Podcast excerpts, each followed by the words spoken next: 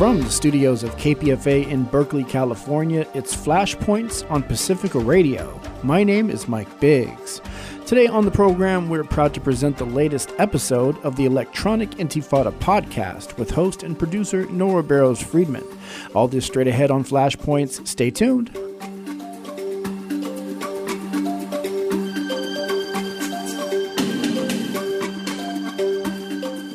And you're listening to Flashpoints on Pacifica Radio. On today's program, we are proud to present the latest episode of the Electronic Intifada podcast with host and producer Nora Barrows-Friedman. Listen to this.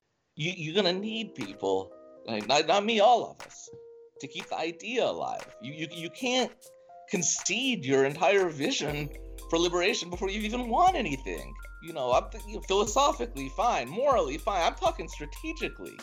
What's going to be there to survive in the end? It's the idea. It's the dream we have of what Palestine is capable of looking like. The Electronic Intifada. The Electronic Intifada. The Electronic Intifada. This is the Electronic Intifada podcast.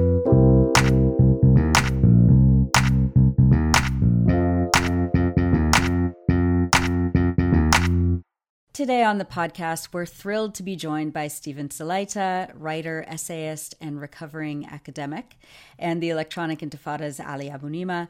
We're having them on to talk about the phenomenon of what Steve calls Muslim Zionists, organizations and their staff that purport to represent Muslim Americans, but work closely with Israel lobby organizations to undermine and silence Palestinian rights advocates and the careerist media professionals who defend them.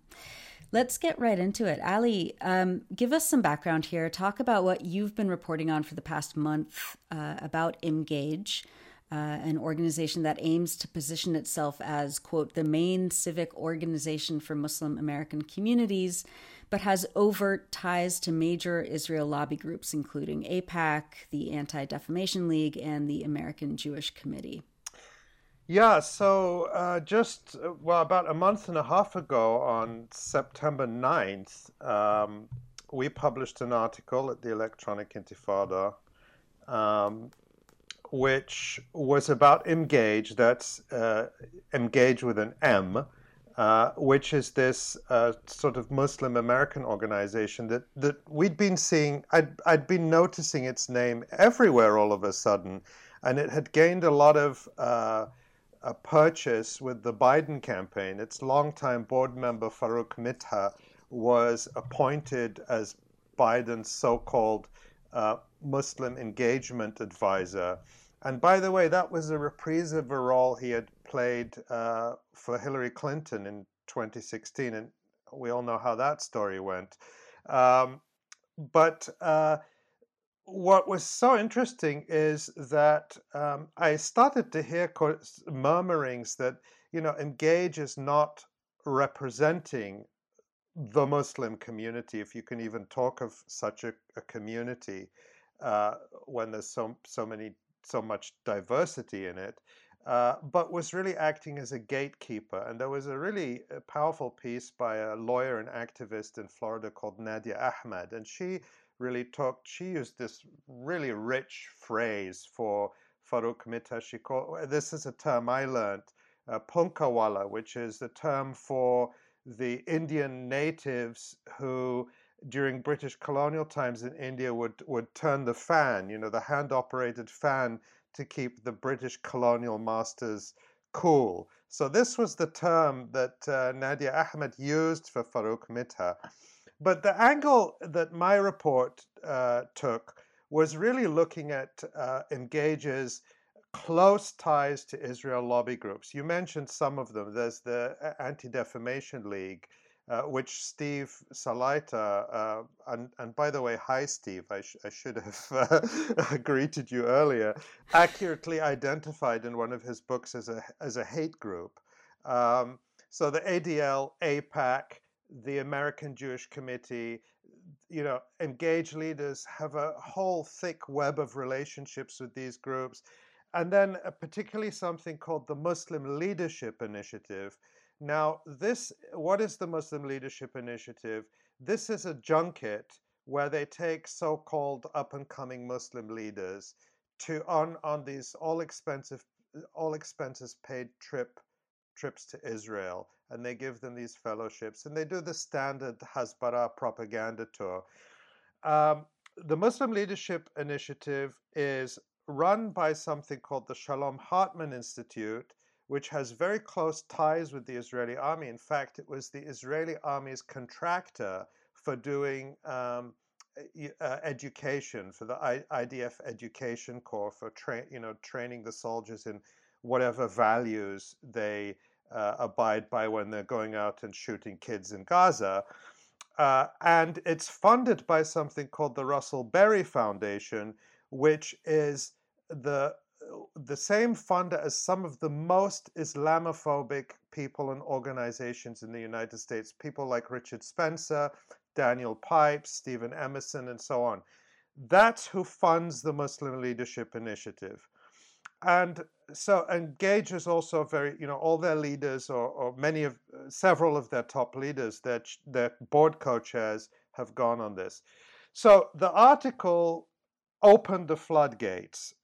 All the criticism that had been bubbling under the surface came out into the open. There was sort of a grassroots call. More than 200 Palestinian and Muslim American activists signed the Drop Engage letter calling on Muslim and community organizations to end ties with Engage. The U.S. Council on Muslim Organizations started a process with Engage that went on for a month to get them to end their relationships with these anti-Palestinian Zionist Israel lobby groups. Did I use enough adjectives there? I could add more, but I think that gets the message across. And Engage ultimately refused. They chose their ties with the Israel lobby groups over their membership of the U.S. Council for Muslim organizations and were expelled.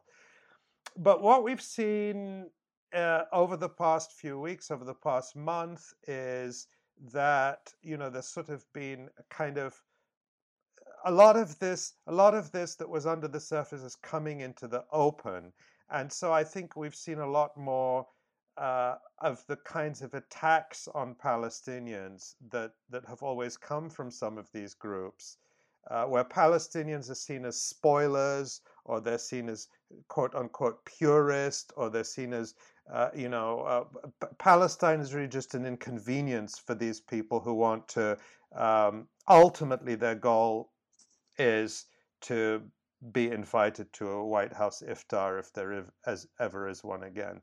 So that's just kind of what's been going on for the past month, and I think it's going to continue, especially if Biden wins the election, and Engage tries to claim credit for that, and some of its principles try to seek positions in the administration. I should mention, and I think this is very important, that Farooq Mitha, the longtime Engage board member, and in fact Engage's official address is a Travelodge motel owned by Farooq Mitha and his father in Lakeland, Florida.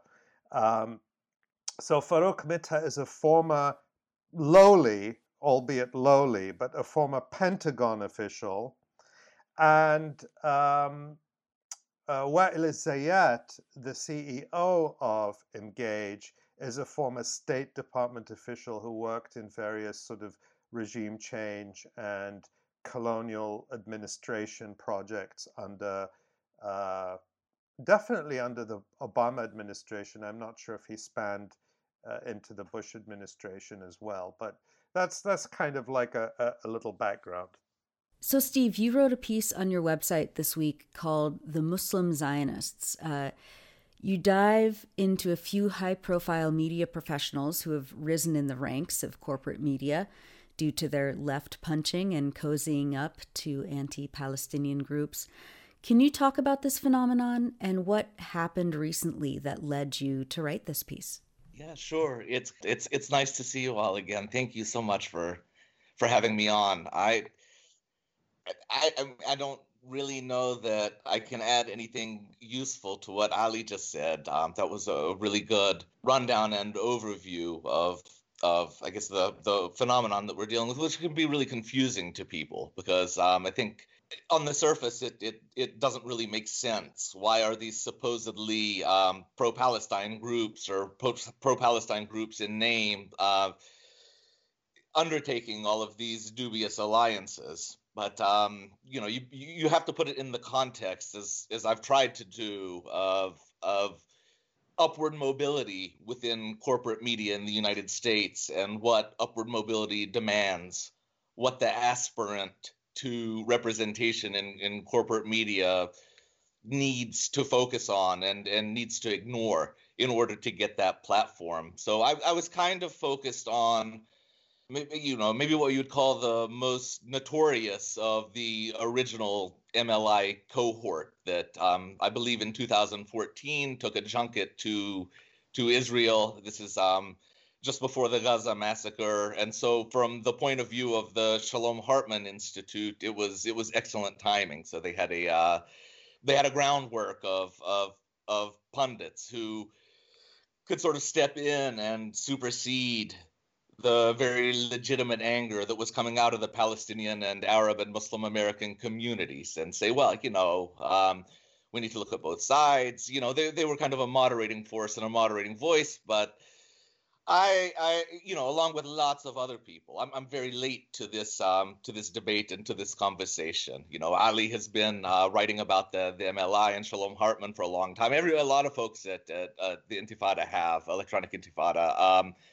Sana Saeed has been, criticizing it for 6 years now. So a lot of people have really put in the work. I came late, and what drew me into it really, if I can speak frankly, was that one of its most prominent affiliates, Wajahat Ali, who has a column, or is a contributing writer for the New York Times, accused me of peddling anti-Semitic conspiracy theories on Twitter. And, I don't tolerate that. I don't think any of us should tolerate that. I kind of put out a call on Twitter, which is something I normally don't like to do for, the pro-Palestine community, not just people of Palestinian origin, but the pro-Palestine community, the pro-justice community to sort of rally around, because I thought it was a really important moment that we need to set some boundaries.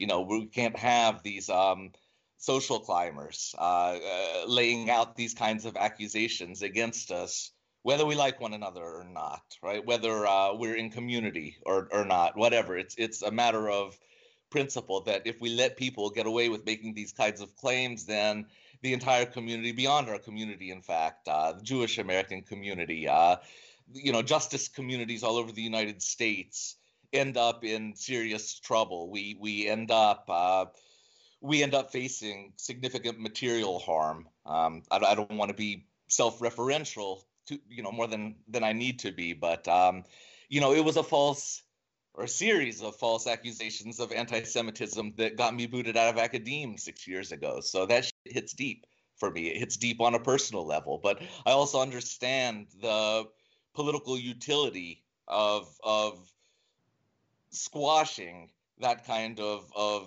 discourse when the opportunity presents itself, because it to be called as a Palestinian or an American of Palestinian origin, to be called anti-Semitic isn't simply to be victim of a disagreement or a poorly thought out opinion. It feels like your life is being taken away from you. I know that sounds dramatic, but that's what it is.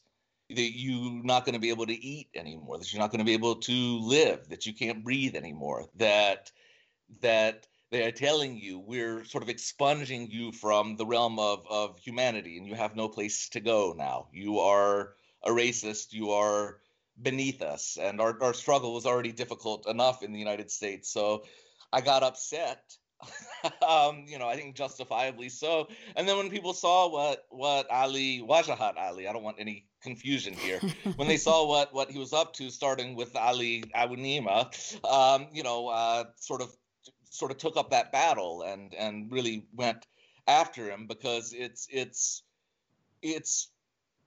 part and part of these false accusations of anti-Semitism are part and parcel of a broader Zionist project of delegitimizing our voices, of taking our, you know, our pain, of taking our opposition to Zionist ethnic cleansing, right, or taking our really our expressions of humanity and transforming them into something inhuman.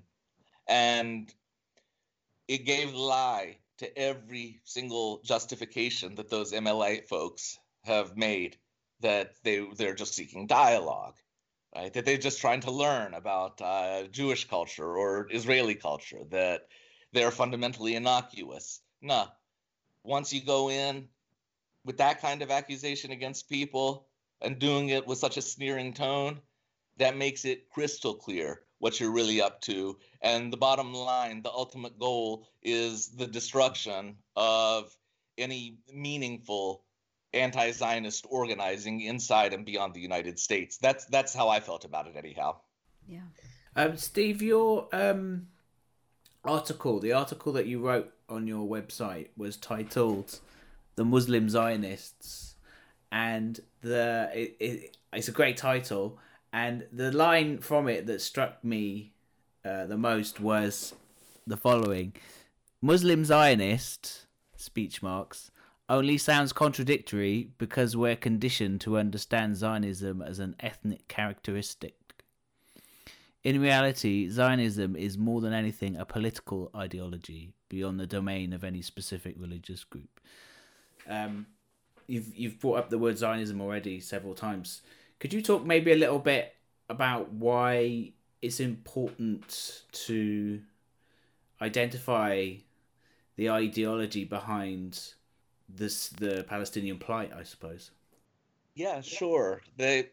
What groups like, you know, Shalom Hartman, Engage, etc., the pretense they operate under is that Israel-Palestine, the conflict, whatever bowdlerized term you want to use to describe it, is fundamentally a matter of religious or ethnic or national misunderstanding. And so that's the pretense. And by putting forward that pretense, they remove the more important approach of understanding disparities of power, understanding where Israel is situated in a global paradigm of imperialism and militarism, where Palestine is situated among the dispossessed, among the wretched of the earth, in Fanon's evocative phrase. It's never been a matter of putting Jews and Muslims and Christians into dialogue and working out a series of incomprehensible and complicated problems. You know, the problem is colonization, ethnic cleansing, home demolition. Right? The problem is that one group wields an extraordinary and exclusive power and applies that power violently to a subjected indigenous community. That indigenous community isn't homogenous religiously or ethnically itself. So it's a matter of colonization, and we have to identify the culprit, and the culprit is a political ideology called Zionism, and that political ideology is not coterminous with Jewishness, Judaism, or the Jewish people. In fact, if anything, it is coterminous with a centuries-long tradition of Western colonization. And so when the MLI folks or Engage or whomever, you know, when you know, they start on about dialogue and interfaith, and I saw Ali call it interfake once on Twitter, and I think that's actually apt. But I remember back when I was in college, you know, this is a long time ago. I don't know if video is going to go up, but you know, I'm old, right? You know, I'm bald. I don't even shave anymore, right? You know, so. When back in college, I remember the Hillel, you know, on campus at the University of Oklahoma, a few decades ago, they reached out to the Arab student group. They reached out to the Muslim Student Association. They wanted to have a dialogue. And even back then, I recognized that this is a kind of appropriation, that a lack of dialogue wasn't the problem, that, none of us had any fundamental problem, with the fact that anybody was Jewish or anything else.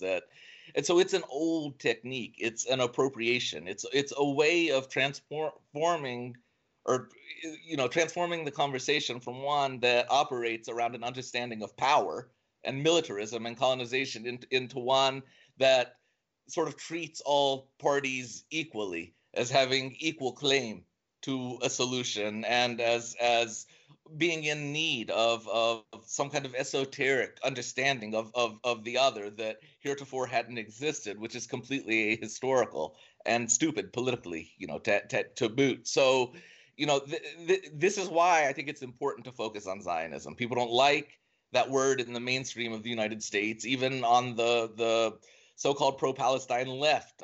People, or some people will go out of their way not to use that term. I think that term is absolutely essential, that we need to name it as a political ideology. We need to name it as the essential motor of this so-called conflict. And it is, in the end, the usurpation or dissipation of Zionism that will allow peace to come into existence, not dialogue. Right? We've had plenty of dialogue. We've had plenty of interfaith. It's not a matter of, you want interfaith, you go back to Palestine before Zionism ever became a thing.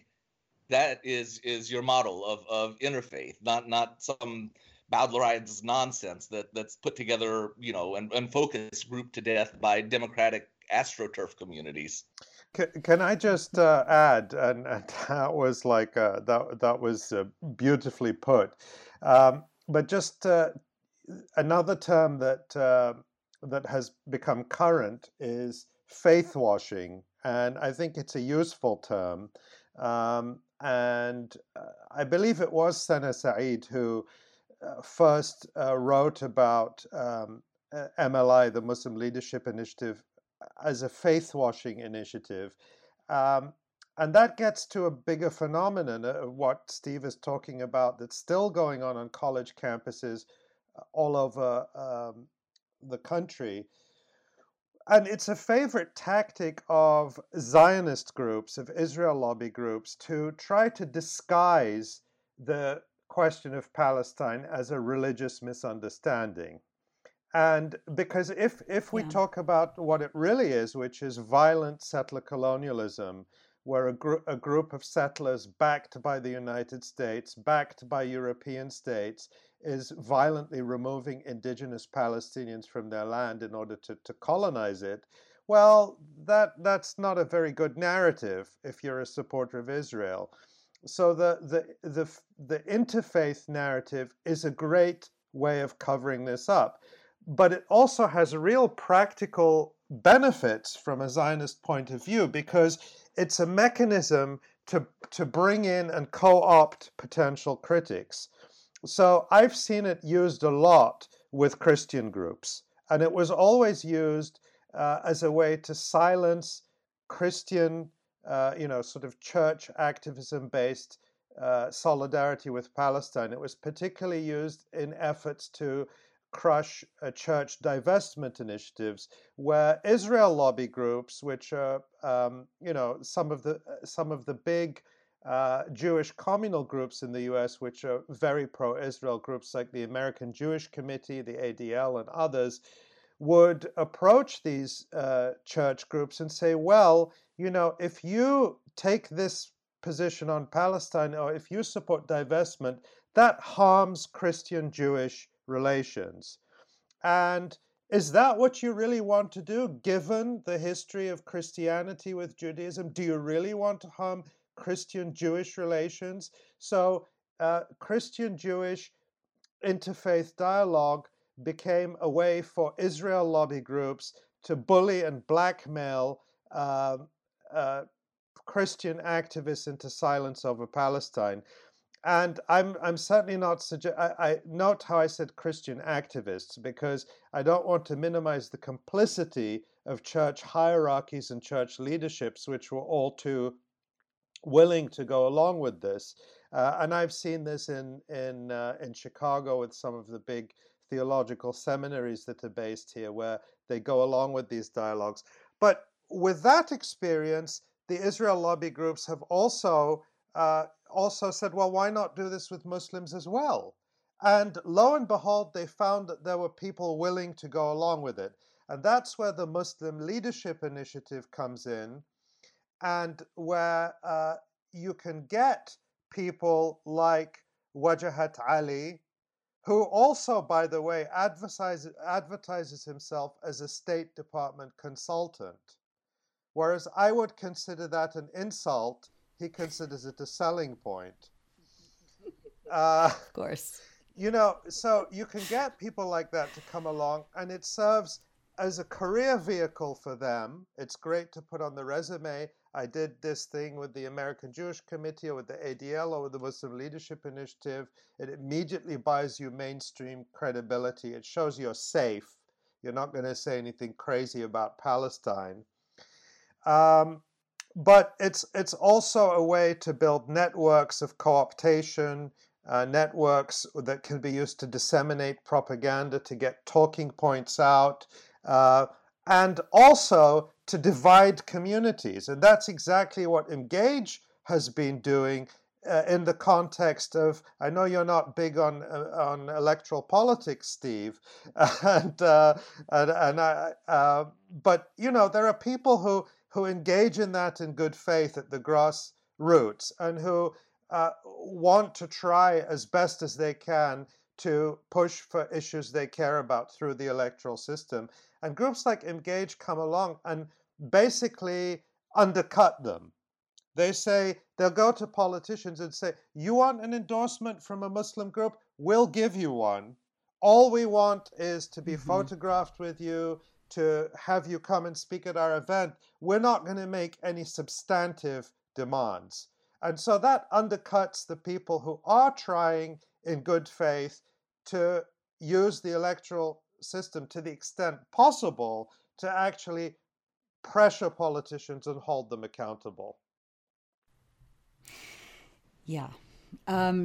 Speaking of electoral politics, Steve, you write that MLI was the test run, and you urge your readers to keep an eye on how the project of chaining leadership to electoralism develops.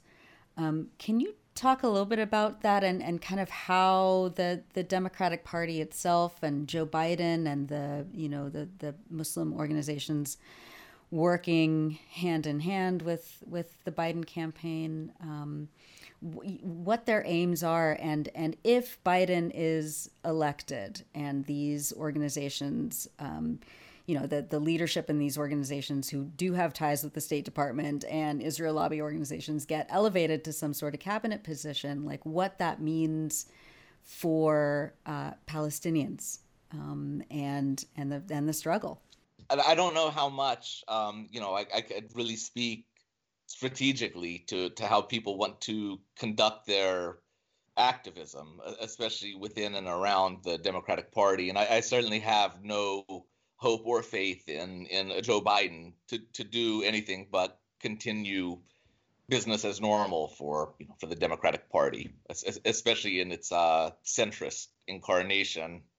I'm really holding to what I would call an informed skepticism about the utility of the Democratic Party writ large as a vehicle for any sort of liberation, much less, Palestinian liberation, that I've seen over and over again. Somebody needs to do a compendium of all the times that party leaders and high-profile candidates have tossed Palestinians under the bus, and how civic organizations that are supposed to know better have, at least to some extent, gone along with it or co-signed it. And it gets extraordinarily frustrating.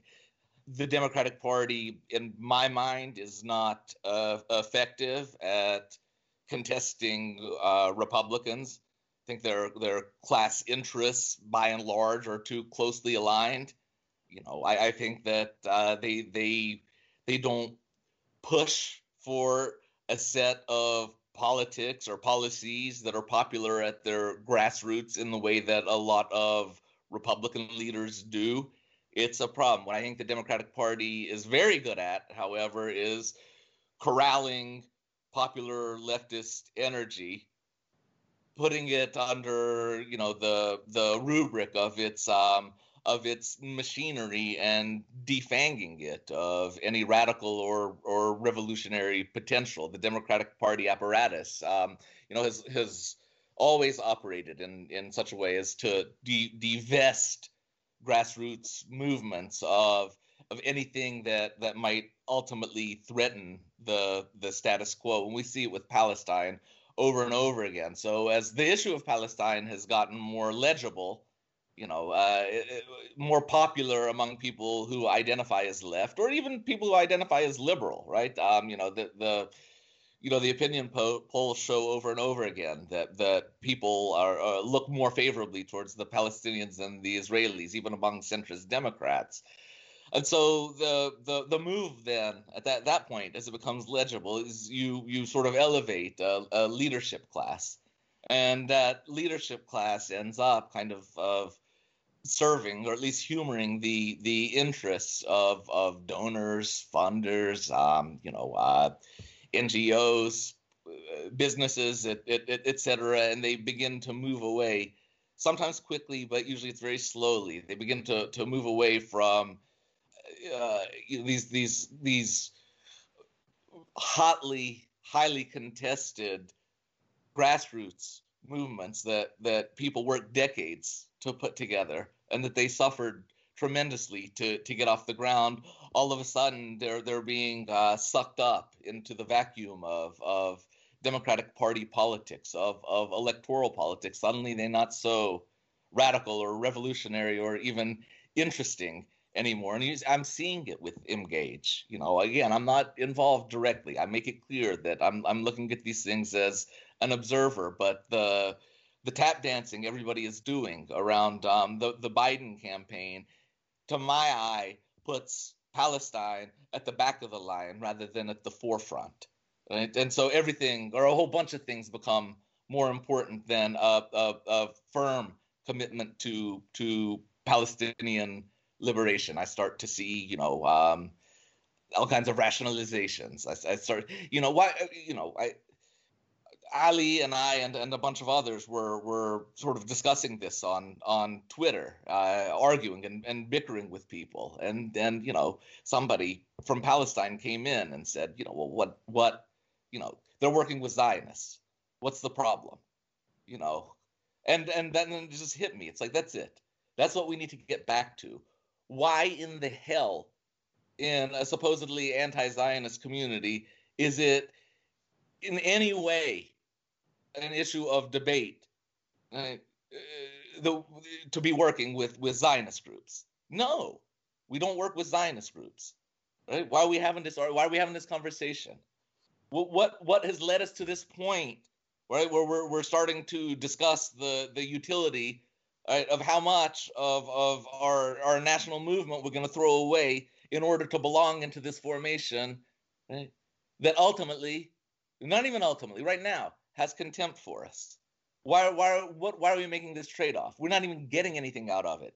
A few people are getting elevated profiles. A few people are making nice connections, right? A few people are getting some nice lines on their CVs, but Palestinians aren't getting shit out of this. Nothing. It's not going to put a single grain on a single person's table in the Gaza Strip, right? It's not going to remove a single window pane of a single settlement. Right. So we have to look at the economics of these kinds of alliances. And to me, I prefer to hold firm to an old-fashioned position. If it's a Zionist group, you don't work with it. The end. You can justify it. You can rationalize it. You might be able to say that you're going to get a good outcome out of it. But I'm willing to bet, because I've watched this for a long time, right, that whatever good outcome you get out of it, right, ain't going to stay that way for long. You just wait. You look and see where you're going to end up. And most important, look and see where Palestine is going to end up. And I promise you, it's not going to be anywhere near the forefront of anybody's consciousness once the astroturfers are through with it. I mean, one thing that you said you didn't want to, or you couldn't speak necessarily about strategy, although you just did very eloquently, Steve.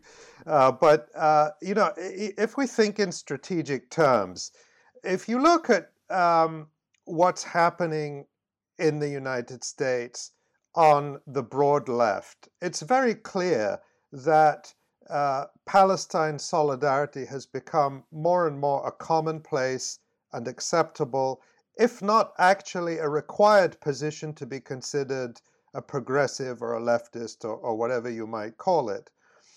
Now, we can argue about, well, we can say, well, that hasn't really translated into any material change for Palestinians in terms of U.S. policy.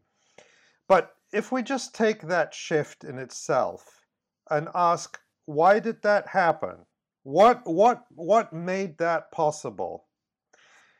In my opinion, it definitely wasn't because of people having friendly words with politicians at the White House iftar or at the State Department or in, so-called interfaith initiatives while visiting Israeli settlements in the occupied West Bank with the Shalom Hartman Institute.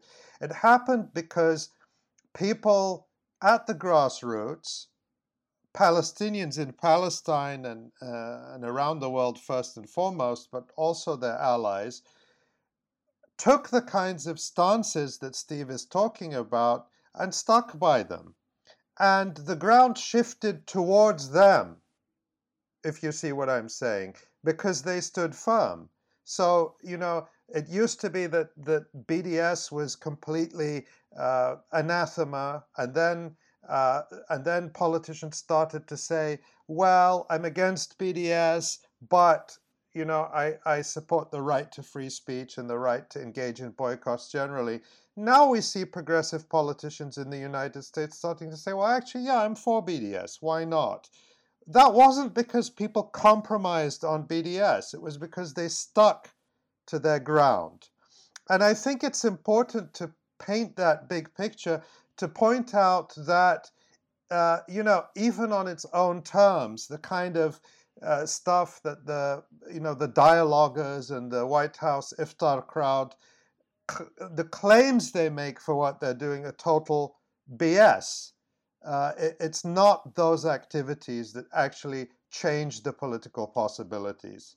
So I just wanted to put that there. But I also wanted to, I know I'm a guest here, but so I don't know if I'm allowed to ask questions. But I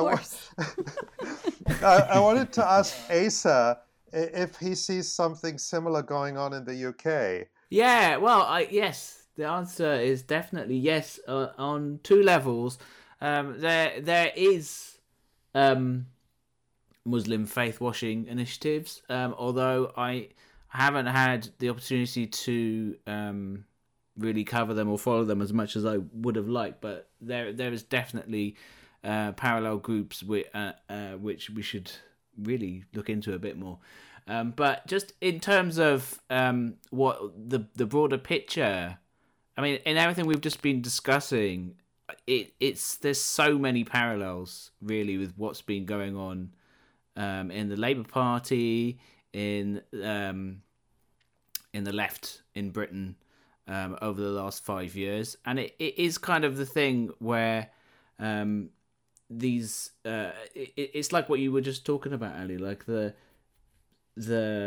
positions that people take, you know, they so like when we were talking before about Zionism, for example, yeah, it in the UK as well, it's become increasingly, you know, required to at least feign the pretense of being pro-Palestinian, quote unquote, you know, to at least display that you are supportive of the Palestinians. But that hasn't yet translated to active anti-Zionism. And, you know, there are people on the so-called broad left in Britain, to name a name, John Lansman, who wrote in a piece a few years ago that the left should stop using the word Zionism, you know, and that and it was part of a way to kind of ultimately to delegitimize the Palestine solidarity movement, really. And there's you do hear it quite a lot, not just from John Lansman, but you do hear it on the British left that like, oh well, you know, we shouldn't. You're too radical, you know. You shouldn't. It's not clear, you know, the kind of whole Norman Finkelstein line that it's not a clear term because it encompasses too many things. But I think it's just important to be clear what we're talking about, you know. Zionism is settler colonialism, you know, and to normalize that, to normalize that reality, to normalize that's just a fact of history, you know, and a fact of current reality. And that line from your article that I quoted before earlier, Steve, about it only sounds contradictory because we've Muslim Zionist only sounds contradictory because too many people buy into this propaganda line that Zionism is an ethnic characteristic, that it's that Zionism means Jewishness, which it doesn't. But that's what Zionists have been telling people. I mean that conflation is key to their effort to stymie criticism of Zionism as a political ideology and as a violent system that kills Palestinians and drives them off their land. If you make it a personal identity, and even more so a personal identity that is sort of overlaps, if not completely subsumes Judaism, then any criticism of Zionism can be denounced as anti-Semitism, which of course we know is exactly what they're trying to do. But Asa, one of the things that you reminded me of is, and I think this ties back to the Muslim Zionists, because if you take groups like Engage or individuals, you know, some of the people that Steve writes about in his article, they'll say, you know, if you criticize them, they might say, well, how can you call me a Muslim Zionist? I criticize Israel all the time. And so... And that's what all the Zionists of all kind in the British Labour Party have been saying. Oh, well, we criticise Israel. Right. You know, we criticise Israeli governments. You know, yeah, so it becomes... Their role becomes part... defining the acceptable limits of criticism and using their, you know, Muslim identity to give that some legitimacy.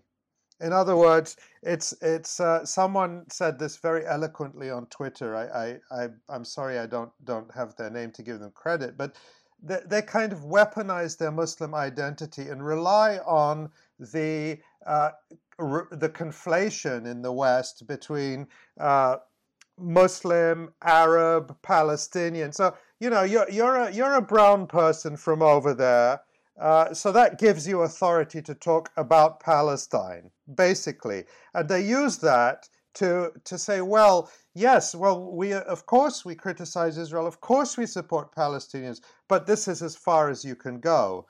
And we saw that playing out also in sort of the discussion of over... I mean, I can't even remember. Oh yeah, so with all the criticism of Engage, that is substantive, coming from the grassroots, well documented. There wasn't just my article in for the Electronic Intifada, but we saw, as I mentioned, the Drop Engage statement. We saw articles from Nadia Ahmad, from Hatem Fariz, who's a longtime activist in Florida. We saw a 10,000-word investigation in Middle East Eye, which reflected many, many voices. And the author of that article, Azad Isa, actually said that those murmurings were there, But no one wanted to go on the record until after the EI article came out. Once the EI article came out, people felt free to speak and the floodgates opened. So there's this very substantive criticism. And then, of course, what happened with the U.S. Council of Muslim Organizations. But in steps Mehdi Hassan, supposedly the incisive, no-holds-barred interviewer who holds the powerful to account with this really pathetic defensive engage, which was not even an honest defensive engage, where he said where he should at least come out and say, yeah, I stand with engage. Instead, what he did was this utterly dishonest hand-wringing of, oh, how sad it is to see Muslim organizations eating each other up on the eve of this, super consequential American election. And so Mehdi Hassan was engaging in another kind of face-washing, where instead of acknowledging that actually there are substantive political issues at stake here, and people trying to hold engage accountable, people whose real interests, whose livelihoods, whose communities depend on the politics around this, he comes in with this frankly Islamophobic trope that, oh, look, it's the Muslims who can't get along with each other, and painting himself as sort of the wise man sitting above it all. And nowhere in sight is... the rational Muslim. Yeah, and nowhere in sight is the Mehdi Hassan who is supposedly, in command of all the facts, holding the powerful to account, and so on. And I think, Steve, you had criticized him. I know I criticized him, but you had too. And then we saw this debate about, oh, how are you guys accusing Mehdi Hassan of not being a supporter of the Palestinians when he criticizes Israel plenty, or when he has these Israelis on and does tough interviews with them? But the point is, again, that's about using his criticism of Israel to delegitimize the views of Palestinians and the critiques of Palestinians, of people who are like engage, who are quite willing to work with Israel lobby groups. So I don't know where that can of worms goes, but it was just, those were some of the dynamics of the discussion that unfolded. Yeah, and look at Mehdi, for example. Like he's climbing the ranks. I think he has a show now on MSNBC. His, solid pattern of performing like he's, a leftist, or that he defends Palestinian rights. It is a performance, and it gets him points. And then he becomes, this like mainstream media pundit who acts really as a battering ram for the Israeli lobby and for these organizations who work with the Zionist groups. What did you say about him, Steve? I don't. Honestly, I don't even remember. I think that I retweeted some stuff, and then I feel like I got pulled into an argument. But then I had sent some stuff about him back in April, and that stuff got dredged up. But I would just kind of co-sign what Nora and Ali are saying, that and just add that. I see this happen a lot. There's a way in which there can be an aesthetic of being pro-Palestine, or a discourse of being pro-Palestine, wherein you still treat actual Palestinians with contempt.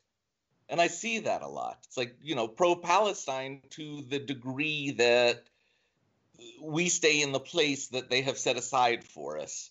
And once we begin speaking back a little too loudly, then all of a sudden, we become an inconvenience, or we become people to discipline. I'm not saying this about Mehdi per se, just a general observation, but I remember what it was. Mehdi said something, this is months ago, about, what did he say? That he was making some nonsensical point. I don't know. I can't remember what. And then he used, well, people say the Israelis to refer to the Israel government all the time.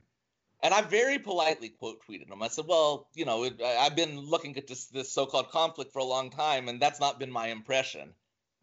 And then he just kind of, you know, he got pissy, man. Then, you know, he was like, well, you and your buddy Ali, you know, you know, your buddy Ali says it all the time. And I was like, oh, okay, man, you know, this is, you know, I'm just not going to deal with this. This is somebody who claims, you know, to be making a career, in fact, of supposedly defending Palestinians. And I notice how you treat an actual people. All right.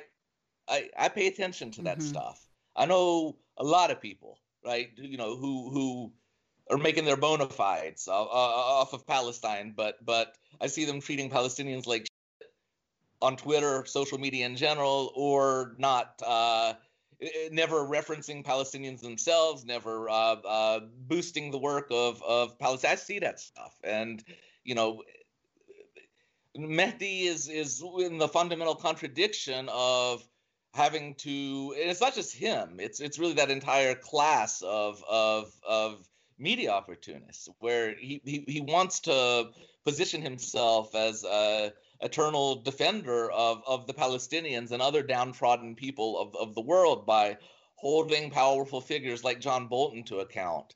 You know, anyhow, okay, I'm not even gonna get started on that. But you know, what's the point? All right. If you're spending half your time berating people, and I use the word berating on purpose, berating people, shaming people into voting for Biden and saying the election is more important than holding Engage to account. That was his rationale, right? The election. We have an election coming up. It's always later. They'll always be held to account later. Exactly. Mm-hmm. So now's not the time. Yeah. So what the outcome is always that we're empowering politicians who treat Palestinians like shit. And the rest of the downtrodden, like shit, who are bombing just as many people as John Bolton ever has, then what's the point? It's just the performance at that point, right? Because your material politics are directly tethered to the support of people who, in practice, aren't different than John Bolton at all. And you know, so the term disciplining really strikes a chord with me, because the thing I experience repeatedly on social media, which, I mean, you know, we can debate the importance of that, but this is where a lot of discussion is happening.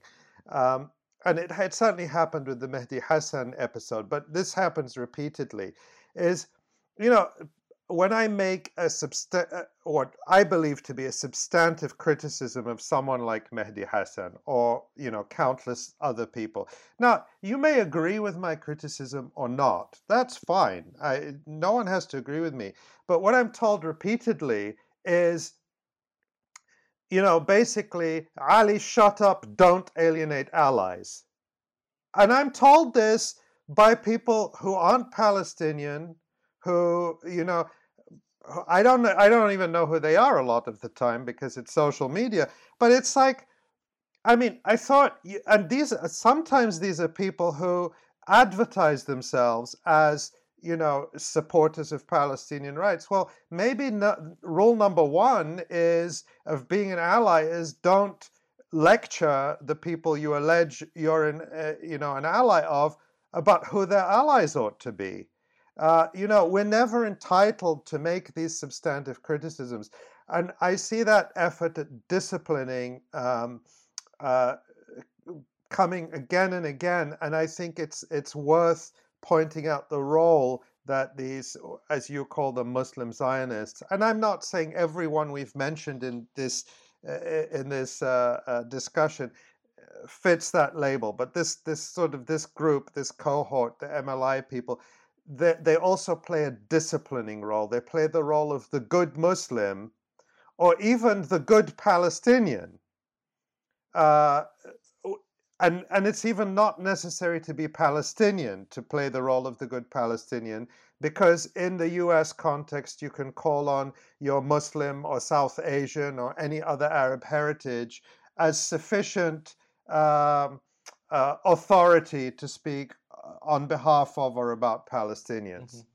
I don't like talking on the fly. I like to just kind of sit down at a computer and get my words just right. And I think, you know, part of that is you know, when you've had your words sort of combed through, you know, or looked at through a fine-tooth comb, you know, in corporate media and in courts and stuff, it's like, well, I want to choose my words very carefully. I don't want to be defending this verb over that verb or whatever, for the next 2 weeks. But anyhow, plus I go off on tangents, as you notice. But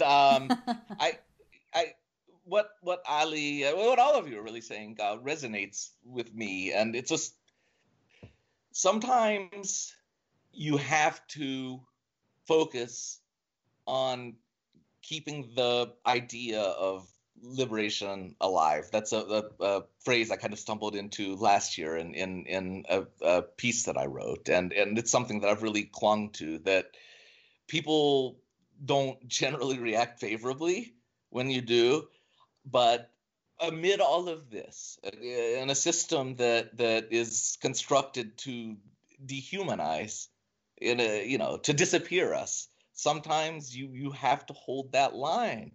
You know, you have to have people in your community who do it, and it's often a thankless task, and you know, often not though, right? Often it's a task that puts you in community with other people. But I've always been really sensitive when people come at me in the way that Ali is describing, you know, as a wrecker or as a hater or just as a crank or as self-righteous or this and that. Okay, you know, I'll cop to being all of those things sometimes. You know, I'm not always at my best, and I fly off the handle, you know, too easily sometimes, and I get agitated too easily. But in the end, you know, you're going to need people, not me, all of us, to keep the idea alive. You can't concede your entire vision for liberation before you even want anything. You know, I'm philosophically fine, morally fine. I'm talking strategically. You know, what's going to be there to survive in the end? It's the idea. It's the dream we have of what Palestine is capable of looking like. And you don't concede it. And so I would really ask people, you know, you don't have to agree with what your colleagues and peers and certainly your enemies are saying. But, you know, take a step back and really consider, you know, what people are saying. Thank you, Steve. Steve Salaita, you can read his latest blog post that we were talking about today on his website, which is stevesalaita.com. That's spelled stevesalaita.com. And we'll also link to it, of course, on the Electronic Intifada podcast blog post that accompanies this. Steve and Ali, of course, thank you so much for this incredible discussion and for being with us on the Electronic Intifada podcast. It was a treat. Thank you very much. Thank you. Thanks, Steve. And thanks, Nora and Asa.